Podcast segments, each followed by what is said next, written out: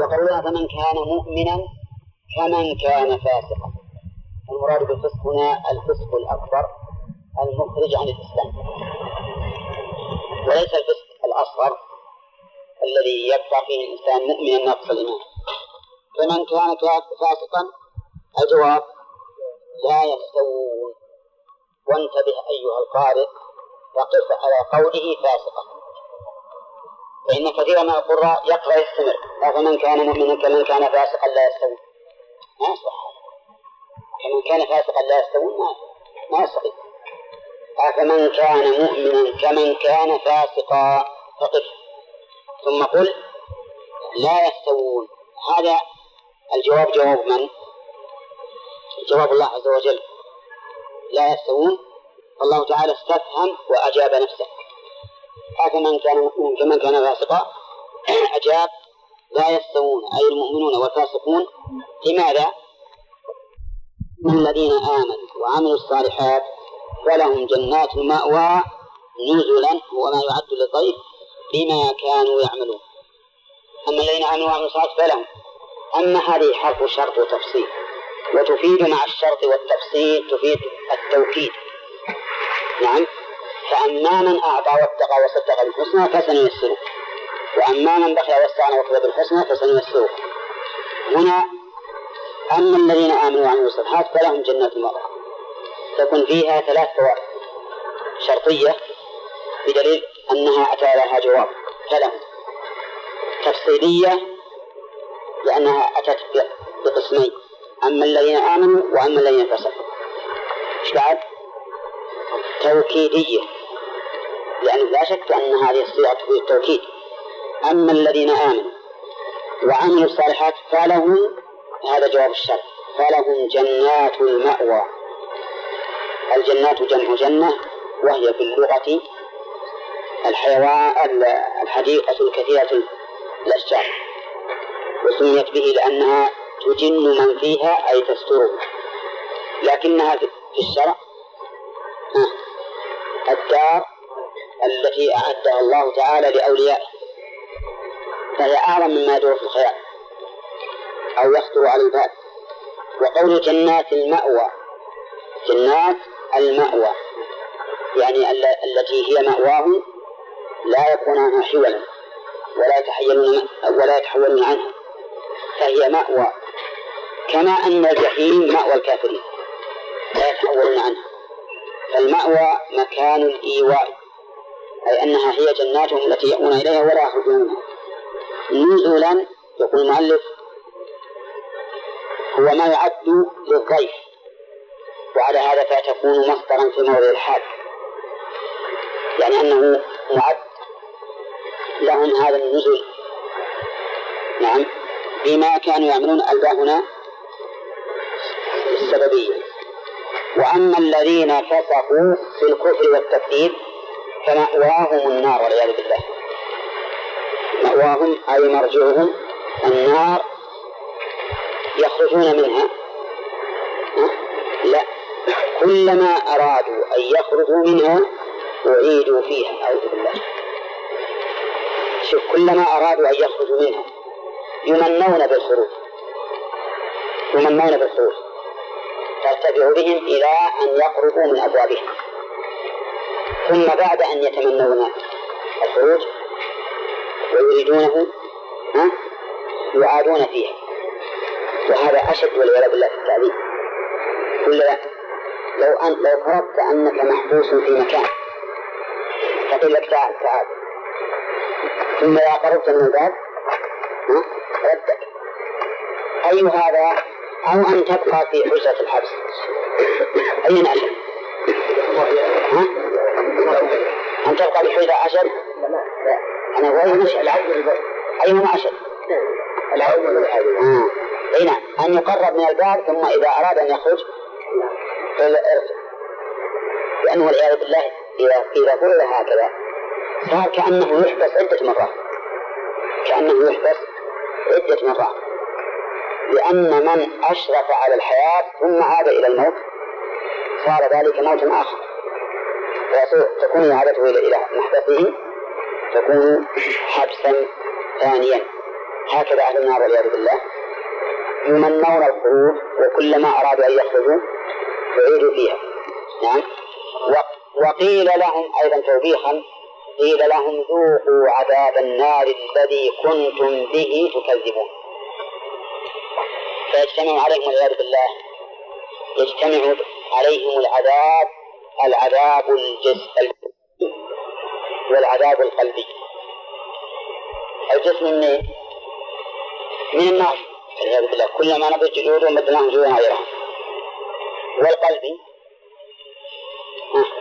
من هذا التوبيخ من هذا التوبيخ. ذوقوا عذاب النار الذي كنتم به تكذبون. وش حسد الإنسان عندما يقال هكذا؟ ألا يتحسر قدرتي ما كذبت؟ كيف أكذب نعم يتمنى يقول هذا والعياذ بالله فيه من التوبيخ والتنديم وإدخال الحسرة. ما هو ظاهر؟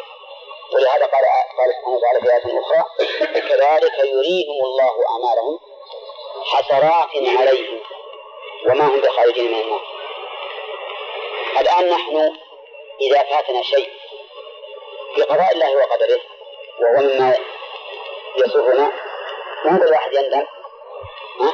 يندم يقول ليت فعلت وليت فعلت مع أنه منهي عنه لأن هذا يفتح عمل الشيطان يفتح باب الندم أو الاعتراض على القدر ولهذا نهى الرسول عليه الصلاة والسلام عنه فالمهم أن هذا التوبيخ يكون عذابا إيش؟ قلبيا وأما كونهم يرددون كلما يخرجوا اعيدوا فيها فهو عذاب جسمي بدني فهم دائما والعياذ بالله في عذاب وحسرة وندم لا يفتر عنه وهم فيه مبلسون. دائما وابدا. ما في فترة راحة. ولهذا يقولون يا مالك وقال الذين في النار لخزنة جهنم. ادعوا ربكم يخفف عنا يوما من العذاب. والعياذ بالله الحزي والتقاصر. ما قالوا ادعوا ربكم يرفع العذاب. قالوا يخفف فقط. ولا قالوا يخفف دائما. قالوا يخفف يوما. وهذا يدل على على شدة يأسهم لأنه أيس من الرحمة والعياذ بالله. يتمنون ولا لهم وجه على الله انهم هم اللي يسألون. يطلبون من خزنة جهنم أن يشفعوا لهم إلى الله أن يخفف عنهم يخفف. لا يرفع. يوما لا لا دائما يخفف عنا يوما من العذاب. ولكن وش تقول لهم الخزنة والبخل قالوا أولم تكن تأتيكم رسلكم ببينات؟ فيقولون بلى. قالوا بلى. ثم يقولون إذا نحن براء منكم. ما نتدخل في شأن. فادعوا. خذوا عنه. يقول عز وجل وما دعاء الكافرين إلا في ضلال. واضح. ما ينفعهم ولهذا إذا ألحوا على ربهم ربنا غلبت علينا شقوتنا وكنا قوما ضالين. ربنا أخرجنا منها. التضرع. ربنا والاعتراف. غلبت علينا شقوتنا نعم وكنا قوما ضالين. هم حكموا على أنفسهم. وكل هذا من باب التضرع لأن الإنسان إذا اعتذر بإساءته فإن هذا مدعاة لرحمته. إذا جاءك واحد يعتذر بذنبه يعترف بذنبه هذا يوجب أن ترحمه. فهم يعترفون لعلهم يرحمون. ربنا أخرجنا منها. فإن عدنا فإنا ظالمون. قال الله تعالى ها؟ اخسأوا فيها ولا تكذبون اخسأوا أي ذلوا وكونوا حقارا نعم. ولا تكلمون. بأي كلمة؟ حينئذ والعياذ بالله ييأسون من كل خير. يأسون من كل خير. نسأل الله السلامة. ولهذا قال وقيل لهم ذوقوا عذاب النار الذي كنتم به تكذبون ولنذيقنهم من العذاب الأدنى دون العذاب الأكبر. هذا فعل مؤكد بالنون واللام. ولنذيقنهم. تأكيدا وجوبيا. تأكيدا وجوبيا. لأنه مثبت مستقبل. في جواب القسم غير من لامه ولنذيقنهم من العذاب الأدنى عذاب الدنيا في القتل والأسر والجدب السنين والأمراض. دون العذاب أي قبل دون عذاب الأكبر عذاب الآخرة. لعلهم أي من بقي منهم يرجعون إلى الإيمان. هذا وعد من الله عز بل وعيد من الله عز وجل أنه يذيقهم العذاب الأدنى قبل العذاب الأكبر وهو عذاب الآخرة لعلهم يرجعون. لعل للتعليم ولكن هل رجعوا؟ منهم من رجع ومنهم من لم يرجع. فإن قريش أصيبوا بالجد والسنين والقتل في بدر قتل شرفائهم. والأسر أيضا. ومع ذلك رجعوا ولا منهم من رجع ومنهم من لم يرجع. منهم من رجع ومنهم من لم يرجع. فمن أراد الله له النجاة أحيا الله قلبه بهذا النواة فرجع. ومن طبع الله على قلبه بقي على ما هو عليه ولم يرجع. أو الباقي ناخذ إن شاء الله الدرس أو كثير عشان نخلي للدرس القادم.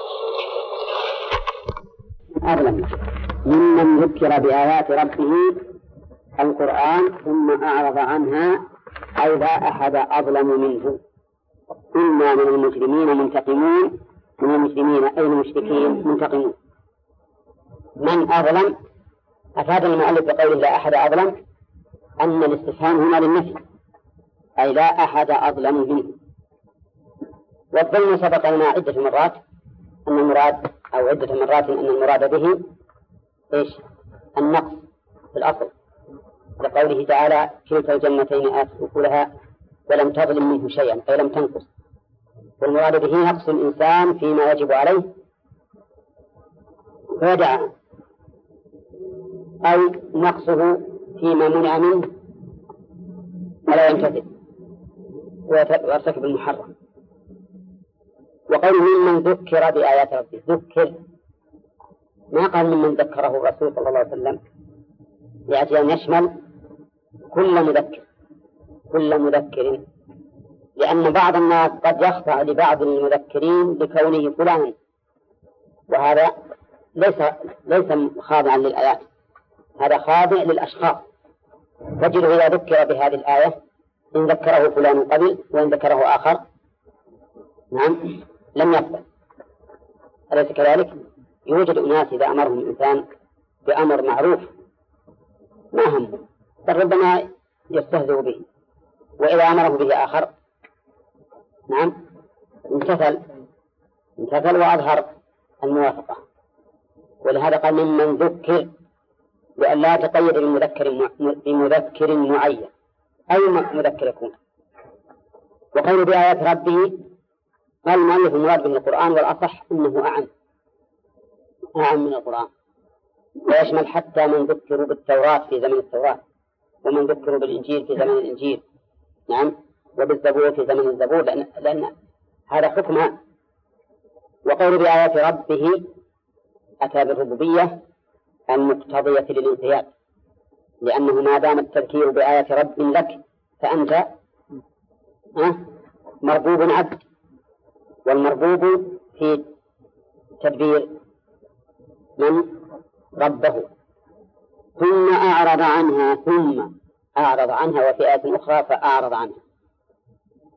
والفرق أنه في الآية الأخرى في الآية الأخرى فأعرض أنه بادر بالإعراض. فأعرض. الثانية بعد ما فكر وقدر في هذه الآية أعرض. والناس هكذا منهم من يعرض الأول وهله ولا يلتفت ولا يفكر ومنهم من قد يفكر ولكن في النهاية يعرض وقول إنا من المجرمين منتقمون الجملة الاستئنافية لبيان أو تهديد هؤلاء المعرضين وبيان أنهم من المجرمين. ولهذا قال إنا من المجرمين وهو إظهار في موضع الإضمار. والأصل إن إنا منه إنا منهم لكن أظهر في موضع الإضمار للسببين السابقين الذين أشر أشرنا إليهما أنه من أجل أن يحكم على هؤلاء بالإجرام ولأجل أن يكون الحكم عاما لكل مشرك فيهم وفي غيرهم والإجرام بمعنى الإثم فالمجرم هو الآثم. الذي ارتكب ما لا يحل له. كما في قوله تعالى إن الذين أجرموا كانوا من الذين آمنوا يضحكون قال إني من المجرمين منتقمون. منتقمون. جمع ليطابق المبتدأ. أين المبتدأ؟ إما اللي هو اسم اسم إن لأن أصله إننا لكن حذفت النون الثانية تخفيفا. إنا من المجرمين منتقمون. والجمع هنا وفي كل ما يضاف إلى الله يراد به التعظيم. وقد سبق لنا أن النصراني لو استدل بالجمع على التعدد قلنا لو أنت من أصحاب الزيغ الذين يتبعون ما تشابه منه. لأنك لو رجعت إلى قوله تعالى وإلهكم إله واحد لا إله إلا هو الرحمن الرحيم. زال عنك هذا الاشتباه. نعم. وقول إنا من المجرمين منتقمون.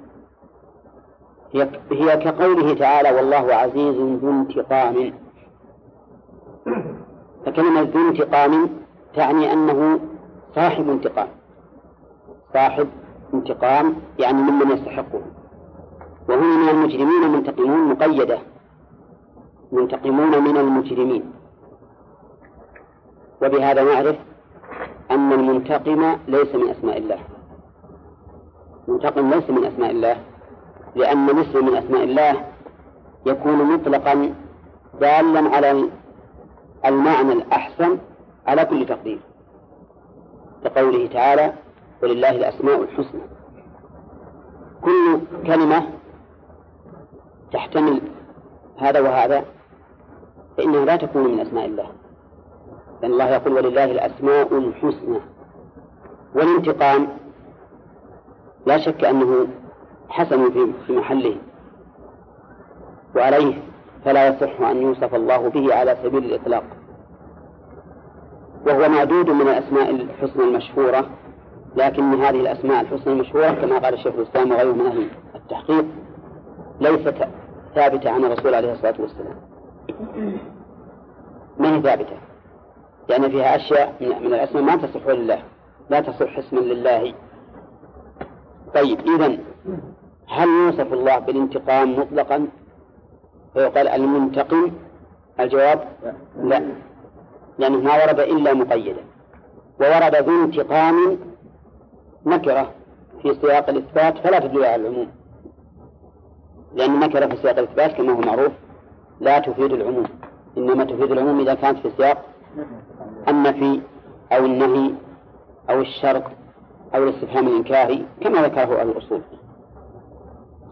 ثم قال تعالى ولقد آتينا موسى الكتاب آتينا بمعنى أعطينا وهو إعطاء شرعي قدري شرعي قدري وقول موسى الكتاب موسى مفعول أول والكتاب مفعول ثاني. وأل في قوله الكتاب للعهد. عندكم التكميل للعهد. أل في الكتاب للعهد. الذهني لأنه ما سبق له ذكر حتى حتى يحال على المذكور. وليس شيئا حاضرا حتى يقول إنه عهد. اذا فهو عهد ذهني. يعني كتاب المعهود المعروف. وهو التوراة فلا تكن في مرية نعم. فلا تكن في مرية شك من لقائه. فلا تكن.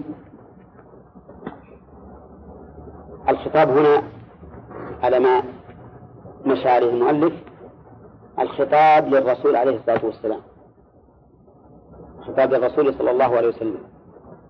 والضمير في لقائه يعود على موسى. والمعنى فلا تكن يا محمد في مرية أي في شك من لقائه. لقاء من؟ لقاء موسى.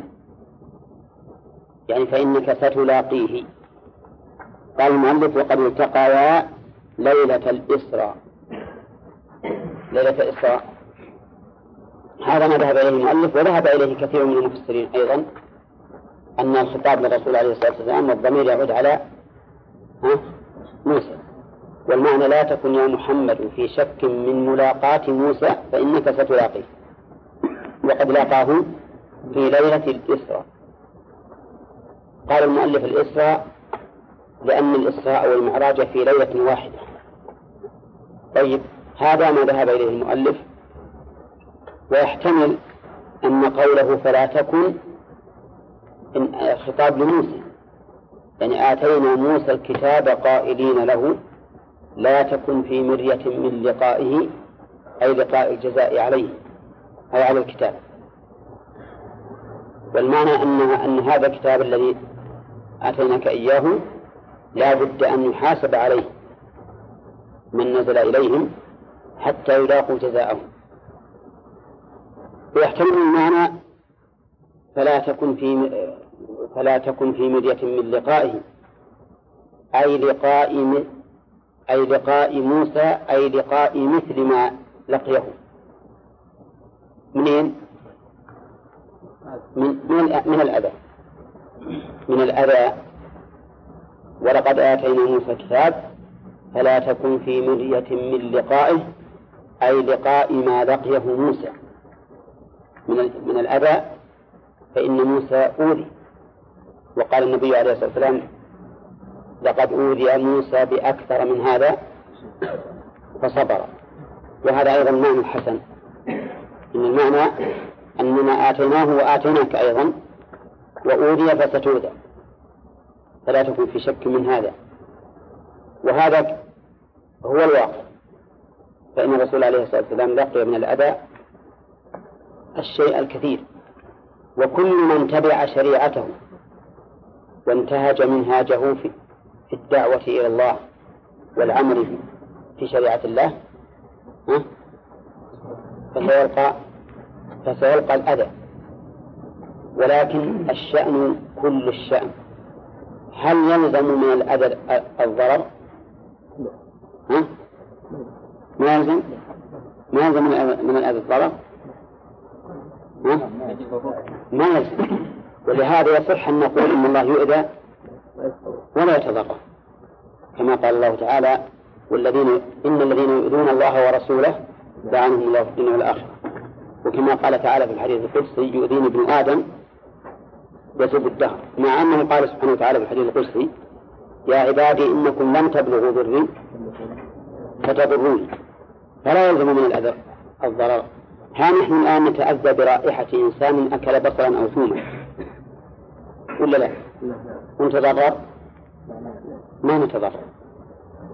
ما نتضرر. فلا يلزم من الأذى الضرر. والرسول عليه الصلاة والسلام لا شك أنه أوذي ولكن ما ضره ذلك والحمد لله. صار الأمر والعاقبة للرسول صلى الله عليه وسلم. نعم. لا يكون ضرر بالنسبة مسلم لا بد من الأذى.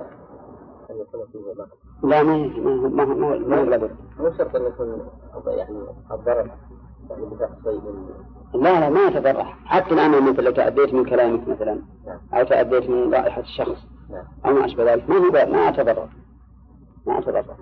وأما قوله تعالى ليضروكم إلا أذى فالمعنى أنهم لن يضروكم أبدا ولكن من أذى. ولهذا قالوا أن الاستثناء في هذه الآية منقطع. فلا تكون في نية من قال وجعلناه هدى لبني إسرائيل. وجعلناه هدى جعلناه الضمير يعود على موسى أو الكتاب. ولهذا قال وجعلناه أي موسى أو الكتاب هدى هاديا لبني إسرائيل. هدى المصدر. قال المؤلف إنه بمعنى اسم الفاعل هاديا لبني إسرائيل. واسم الفاعل صالح للكتاب وصالح للرسول لموسى. لبني إسرائيل بني إسرائيل أي ذرية إسرائيل. ذريته. فيشمل ها؟ إيش؟ الذكور والإناث. لكن لو قلت بني فلان وهو شخص من قبيلة فبني للذكور. للذكور فإذا قلت مثلا بني محمد المعنى الذكور. وإذا قلت بني تميم يشمل الذكور والإناث لأنهم قبيلة. إذا قلت بنو آدم ها؟ يشمل الذكور والإناث طيب. إذا الرسول يقول إن هذا شيء كتبه الله على بنات آدم. إيش نقول؟ واضح؟ ليش؟ خاص بهم نعم. طيب آه، بني إسرائيل إسرائيل هو يعقوب. يعقوب بن إسحاق. فهو نبي من الأنبياء. ويقولون معنى إسرائيل أي عبد الله. وهو لقب. لقب له. وجعلناه لبني إسرائيل. وجعلنا منهم أئمة يهدون بأمرنا.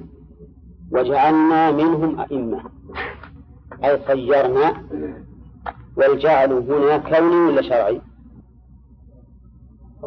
كوني لا كوني. كوني وغالب الجعل المذكور في القرآن كوني. وإن كان يأتي بمعنى الشرعي مثل قوله تعالى ما جعل الله من بحيرة ولا سائبة. المعنى ما جعله؟ شرعا. وأما كونه فقد وقع. وجعلنا وجعلنا منهم أي من بني إسرائيل أئمة بتحقيق الهمزتين وإبدال الثانية ياء قادة. تفسير لأئمة. أئمة هذا تحقيق أئمة. أئمة إبدال الثانية ياء. والمؤلف ما ذكر التفسير فلا أدري هل أنه ليس فيها قراءة. أو أنه غفل عنه تحتاج إلى مراجعة لأن كثير من القراء عندنا يقرؤونها بالتسهيل وجعلناهم أئمة دائما يقول أئمة بالتسهيل. تحتاج إلى مراجعة. طيب يقول قادة تفسير لأئمة لأن الإمام هو الشيء الذي يقتدى به ويتبع. نعم. ما يكون لا ما ما معنى شرع لماذا الحكم مشروع. هذا شيء مقدر وقوله يهدون بأمرنا يهدون الناس بأمرنا. يهدون أي يدلون الناس. والمراد بالهداية هنا هداية؟ الدلالة. لأن هداية التوفيق لا تكون إلا لله عز وجل. لكن هذه هداية دلالة.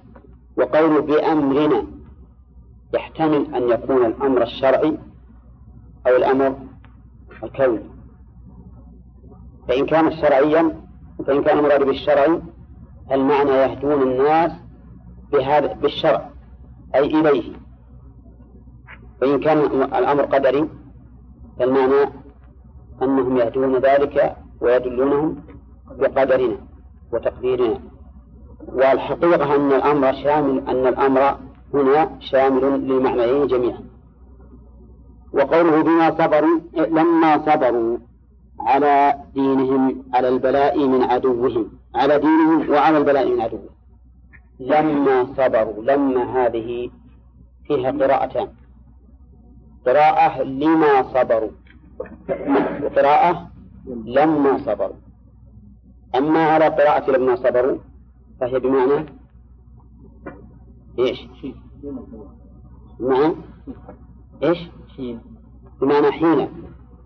فهي أيضا ظرف. لما صبروا.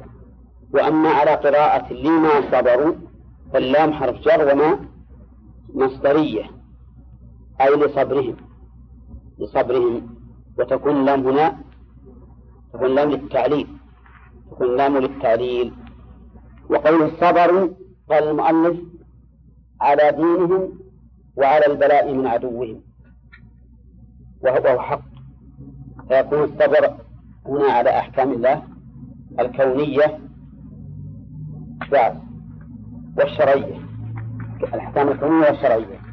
الأحكام الكونية على دين والشرعية والشرعية على دينهم والكونية على قوله وعلى البلاء من عدوهم وكانوا بآياتنا الدالة على قدرتنا ووحدانيتنا يوقنون. وكانوا بآياتنا يوقنون. الواو حق عطف كان معطوفة على صبر. يعني لهذين الأمرين.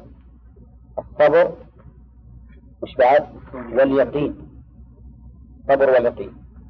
واليقين هو أعلى درجات الإيمان. لأن اليقين معناه أنه يقين لا تزعزع معه ولا شك فيه. وقد قيل بالصبر واليقين تنال الإمامة في الدين. بالصبر واليقين تنال الإمامة في الدين. نأخذ من هذه الآية. لما صبروا وكانوا بآياتنا يوقنون. وقول بآياتنا الدالة على قدرتنا ووحدانيتنا يشمل الآيات الشرعية؟ والكونية نعم. وفي قراءة بكسر اللام وتخفيف الميم. وهي لما صبروا. إن ربك هو يفصل بينهم يوم القيامة فيما كانوا فيه يختلفون من أمر الدين. إن ربك هو يفصل الفصل بمعنى القضاء. أن يقضي ويحكم حتى يميز الحق لهؤلاء وهؤلاء. والحكم كما قال الفقهاء هو فصل الخصومات لأنه به يتميز هذا من هذا. يفصل بينهم يوم القيامة فيما كانوا يختلفون بحكمه الجزائي أو الشرعي.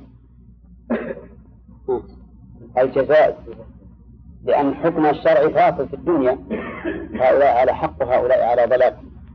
لكن أراد الحكم الجزائي الذي الذي هو غاية هو غاية الشرع. الذي هو غاية الشرع. فيوم القيامة يفصل بينهم. هؤلاء إلى النار وهؤلاء إلى الجنة. وقول فيما كانوا فيه يختلفون. متى كانوا يختلفون؟ ها؟ في الدنيا. يختلفون. فالمؤمنون يقولون إن هذا هو الحق وأولئك يقولون ليس هذا هو الحق. لكن يوم القيامة يفصل بينهم فيما كانوا فيه يختلفون ويتبين من هو الذي على الحق. أولم يهد لهم كم أهلكنا من قبلهم أن يتبين لكفار مكة إهلاكنا كثيرا من القرون. قول ألم أولم يتبين أولم يهدي لهم الهمزة هنا للاستفهام والواو حرف عطف. وقد سبق لنا في مثل هذا التركيب أن للعلماء في ذلك قولين في الإعراب. وقوله يهدي لهم يهدي لهم. قال المؤلف يتبين لهم يتبين لهم. وفي الحقيقة أن هذا التفسير تفسير باللازم وإلا فإن الهداية في الأصل الدلالة لكن بالدلالة يكون مش يكون؟ البيان. بالدلالة يكون بيان. فلهذا فسروها باللازم أولم يتبين لهم وقول كم أهلكنا كم هذه تكثيرية وهي في محل نصب مفعولا مقدما. لأهلكنا. وهذه الجملة كم أهلكنا؟ تؤول بمصدر من غير حرف مصدري تؤول بمصدر من غير حرف مصدري يعني أولم يتبين لهم إهلاكنا. إهلاكنا. نعم.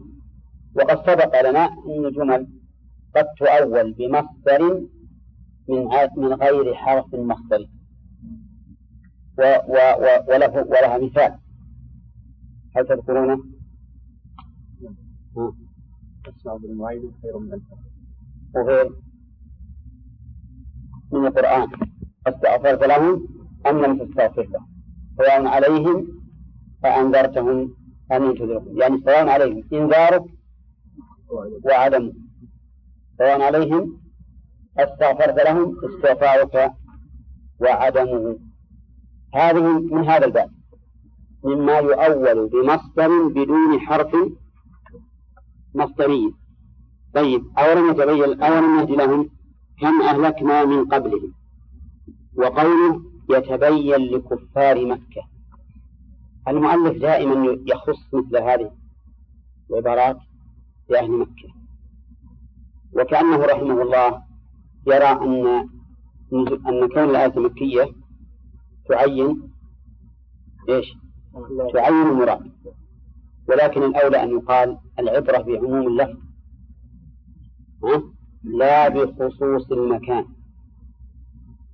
لا بخصوص المكان. كما أن يعبر بعموم اللفظ لا بخصوص السبب. فإذا كان ما هناك سبب يقتضي تخصيص المكان به فإن العبرة بالعموم.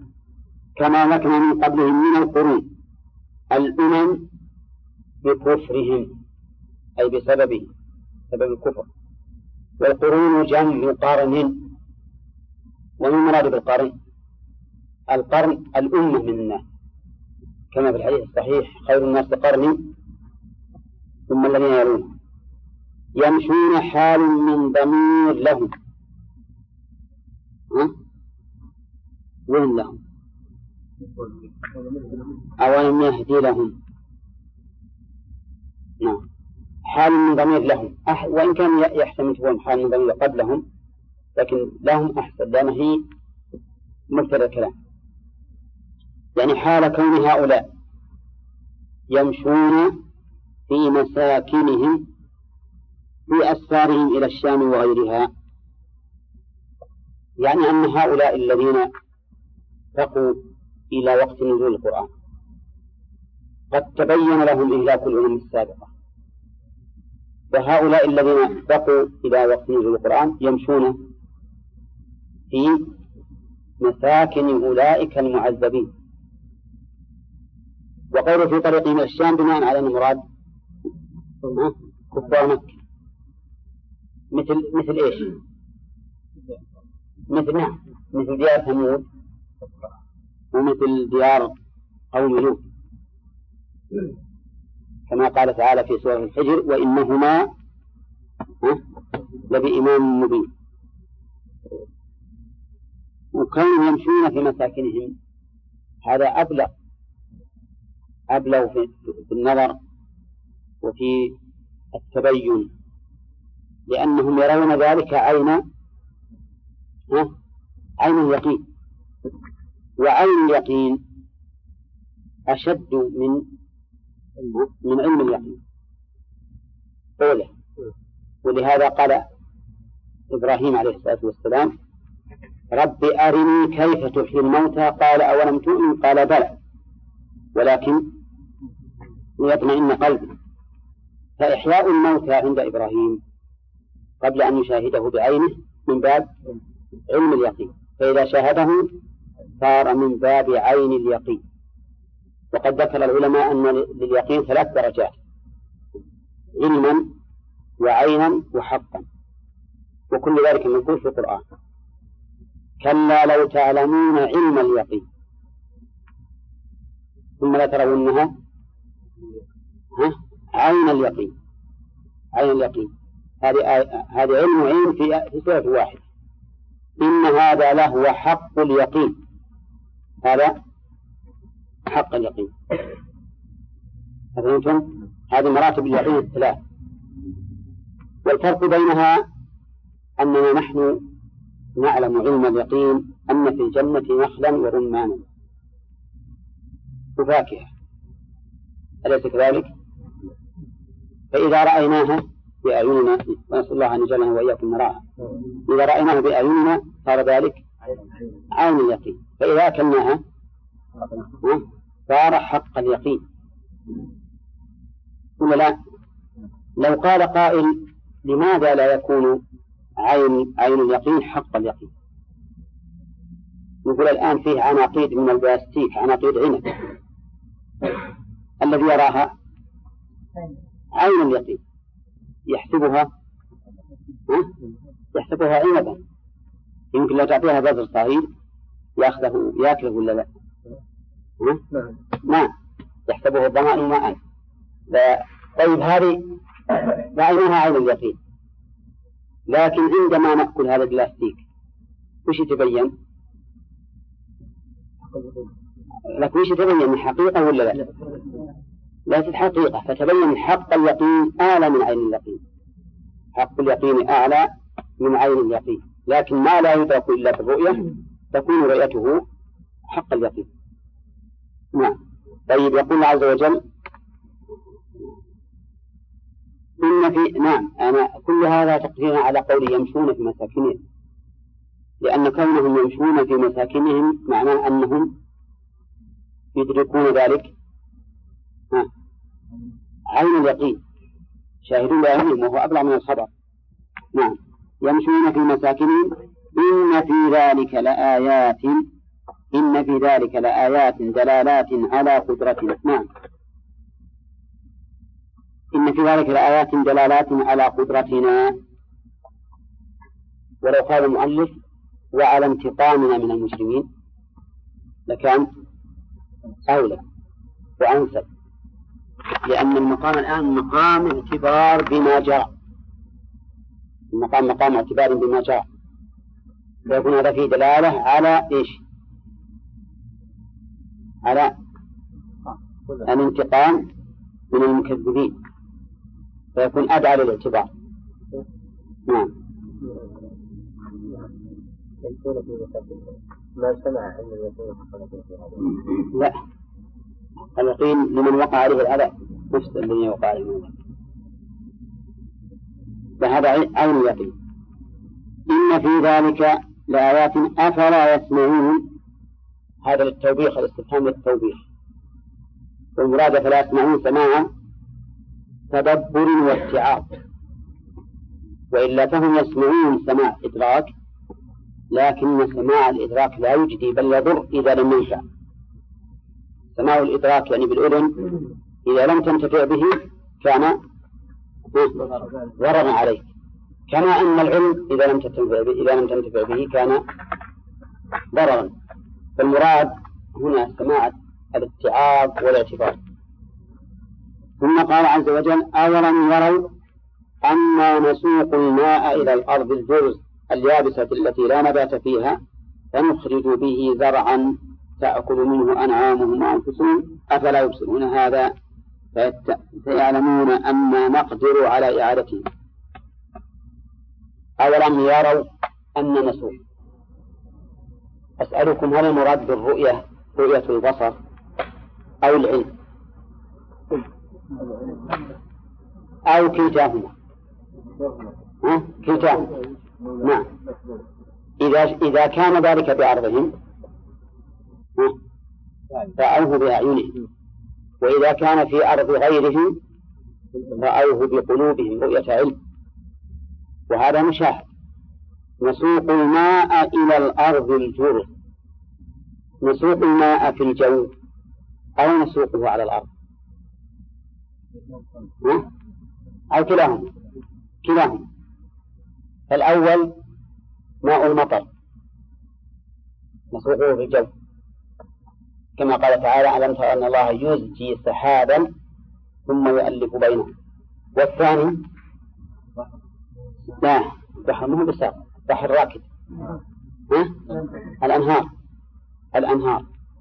تساق إلى الأراضي القاحلة وتنبت. وسواء كانت الأنهار كبيرة كالأنهار المشهورة المعروفة أو صغيرة كالمياه النابعة فإنها أنهار عيون. نسوق الماء الأرض. إلى الأرض الجرز. الجرز بمعنى الخالية بقوله تعالى وإنا لجاعلون ما عليها صعيدا جرزا خاليا من كل شيء. أرض الجرز ما فيها شيء ما فيها أي شجرة فيأتيها المطر أو يأتيها ماء النهر. نعم. يقول الله عز وجل فنخرج به زرعا تأكل منه أنعامهم وأنفسهم. تأكل منها أنعامهم أي الإبل والبقر.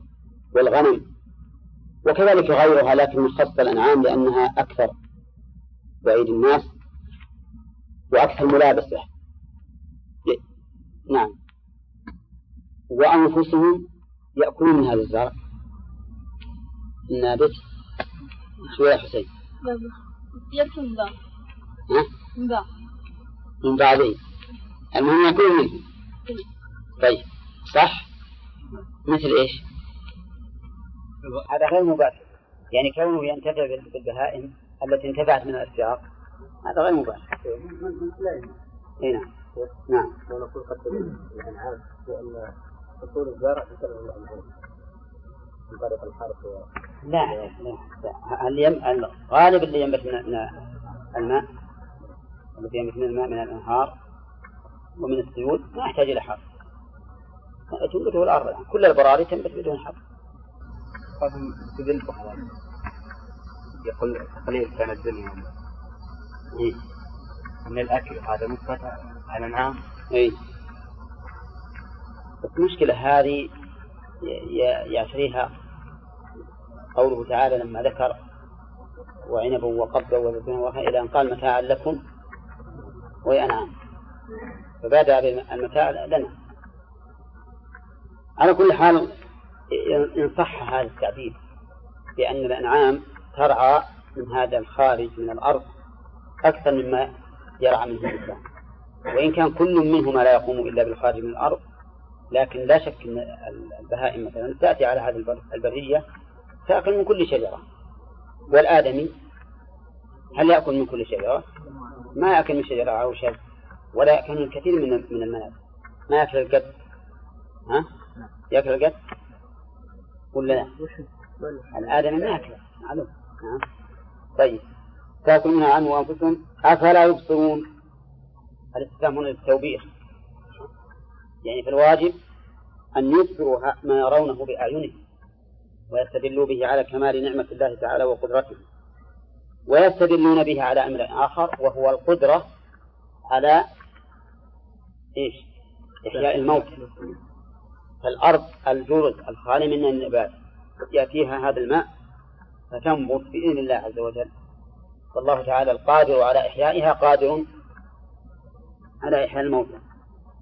قال تعالى ويقولون ويقولون للمؤمنين متى هذا الفتح بيننا وبينكم؟ إن كنتم صادقين. أعوذ بالله. استبطأوا العذاب. فقالوا متى هذا الفتح؟ ليس المراد فتح مكة بل المراد الفتح الحكم بيننا بأن تكون العاقبة لكم أيها المؤمنون وعلينا أيها الكافرون. متى يكون هذا الذي توعدون به؟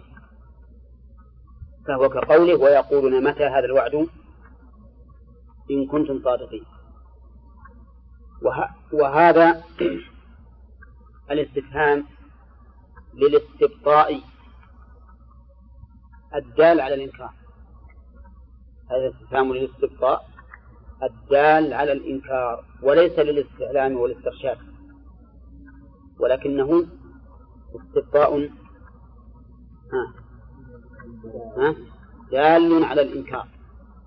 يعني كأنهم يقولون إن كانوا صادقين بأنكم على حق وأن العاقبة ستكون لكم فأين ذلك؟ فأين ذلك؟ وهذا في غاية ما يكون من العناد والعياذ بالله. وكان الواجب عليهم أن يخافوا مما وعدهم به المؤمنون لكنهم لا يصدقون. لا يصدقون كبرا وعنادا. كما قال الله تعالى فإنهم لا يكذبونك ها؟ ولكن الظالمين بآيات الله يجحدون. متى هذا الفتح ويقولون متى هذا الفتح؟ إن كنتم صادقين. قال الله تعالى قل يوم الفتح بإنزال العذاب بهم لا ينفع الذين كفروا إيمانهم ولا هم ينظرون. فيه التفات من الخطاب إلى الغيبة. ما قال قل يوم الفتح لا ينفعكم. قال لا ينفع الذين كفروا إيمانهم. لماذا؟ للعموم وللتسديد عليهم بماذا؟ بما يقتضيه الفعل وهو الكفر. نعم. يوم الفتح يعني يوم الفصل بيننا وبينكم الحكم لا ينفع الذين كفروا إيمانهم ولا هم ينظرون يمهلون لتوبة أو معذرة. فإذا جاء العذاب بالمكذبين فإن ذلك لا ينفعهم. إذا جاء العذاب لو قالوا آمنا لو قالوا آمنا. وش الدليل؟ لو غير. هذه قضية واقعة نعم.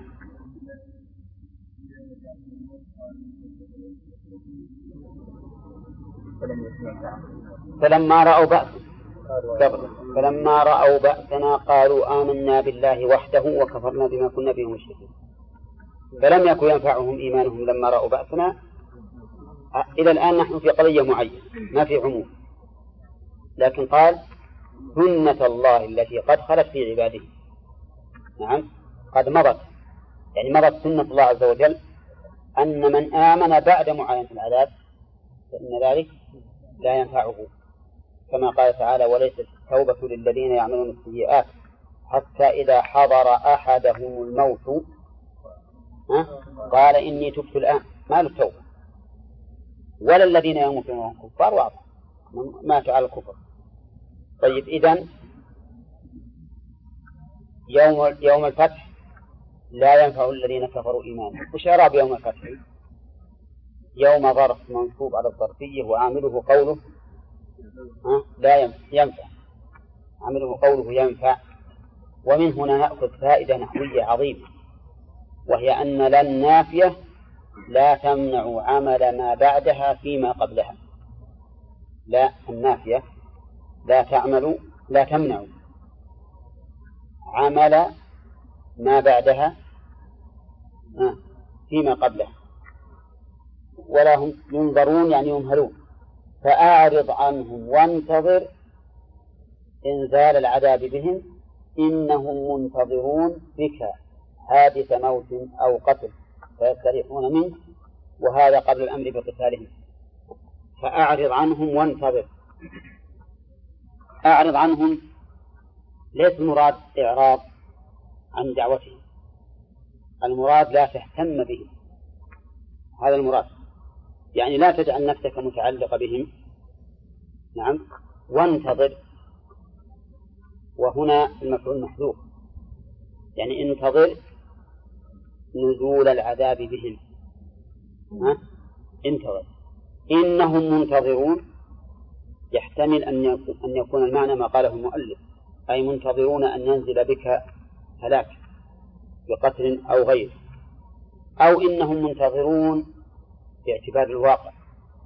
لا أنهم منتظرون ذاك يعني أنهم منتظرون العذاب الواقع بهم فهم كأنهم لتماديهم بالكفر كأنهم ينتظرون ما ينزل بهم من العذاب. وقول المؤلف إن هذا قبل الأمر بقتالهم معناه أن الآية منسوخة. معناه أن الآية منسوخة وليس كذلك. هي صحيح أنها قبل الأمر بالقتال لأن هذه آية مك... السورة مكية. هي قبل الأمر بالقتال بلا شك. لكنها ليست منسوخة. لأن لأن الأمر هنا بالإعراض عنه والانتظار ليس معناه أن لا نقوم بما يجب. فالآن نحن ننتظر أن ينزل الله أن ينزل الله تعالى عذاب الكفار لكن مع ذلك ندعوهم ولا لا؟ ندعوهم ونقاتلهم إذا كان لدينا قدرة. وبهذا انتهت هذه السورة التي كان الرسول عليه الصلاة والسلام يقرأ بها في فجر يوم الجمعة. ويضيف إليها الركعة الثانية. هل أتى على على الإنسان. ولا ونرجع الآن. ها؟ سؤالين؟ طيب. آية السيد آية السجدة إيه. ما عندي أنا. وهذا قبل الأمر بقتال قبل أن ينزل آية السيد ها؟ ما ذكر.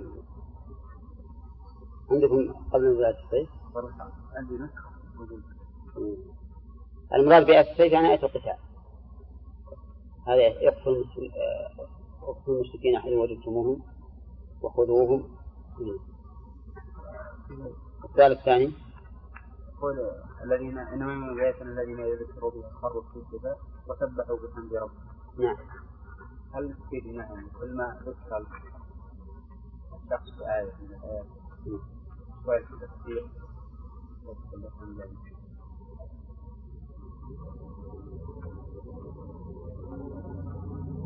ما ذكرنا إحنا في التفسير إنه لا يلزم من كون هذا جوابا للشرط أن يقع حين وقوع الشرط. ما تقدم من هذا؟ قول. لا لا. قدموا قلنا لكم ألم ترى أن الله أنزل من السماء ماء فتصبح مضطرة وقلنا تزوج زيد فولد له وأن التعقيب بحسبه. تعقيب كل شيء بحسبه. وأنه لازم من قوله إذا ذكروا إذا ذكروا بها خروا أنهم يخرون من حين التذكير نعم وهذه نسينا نقولها في المناقشة. فهذه المعنى إذا ذكروا بآيات ربهم خروا سجدا يعني معناه يسجدون لله ويسبحونه حال السجود. ولهذا مما يشرع في السجود أن تقول سبحانك اللهم ربنا وبحمدك. هنا طيب ناخذ الفوائد. الآن كل يمدينا. الآن أخذنا الدرس الثاني ها؟ كيف؟ لا هذه دقيقتين باقي عندي خمسة عشر دقيقة لا أنت وزيادة. وثلاث وثلاثين ثانية إحنا قدمنا ها؟ أقول جيت متأخر.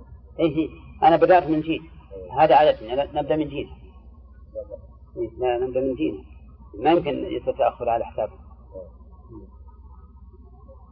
طيب إذا نأخذ الفوائد إن شاء الله. ويمدينا وش وقفنا عليه في الفوائد؟ ها؟ نعم. قال الله تعالى فذوقوا بما نسيتم لقاء يومكم هذا إلى آخره. يستفاد من هذا من هذه الآية الكريمة أن أهل النار يوبخون بتركهم العمل للنجاة منها. لقوله فذوقوا بما نسيتم لقاء يومكم هذا ويتفرع على هذه الفائدة زيادة التعذيب. التعذيب الجسدي أو القلبي ها؟ القلب. لأن الإنسان إذا وبخ على عمل عمله هو يزداد حسرة وندما. ومن فوائد الآية الكريمة إطلاق النسيان على الترك. لقوله نسيتم إنا نسيناكم. إنا نسيناكم. ومن فوائدها إثبات الأفعال الاختيارية لله عز وجل. نعم. نسيناكم يعني تركناكم وهذا يدل على أنه تعالى يترك من شاء ويقبل على من شاء. ومن فوائد الآية الكريمة أن عذاب النار دائم. كقوله وذوقوا عذاب الخلد الخلد. وهذا هو الذي عليه أهل السنة والجماعة.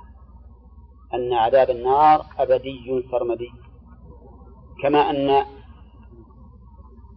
نعيم الجنة أبدي سرمدي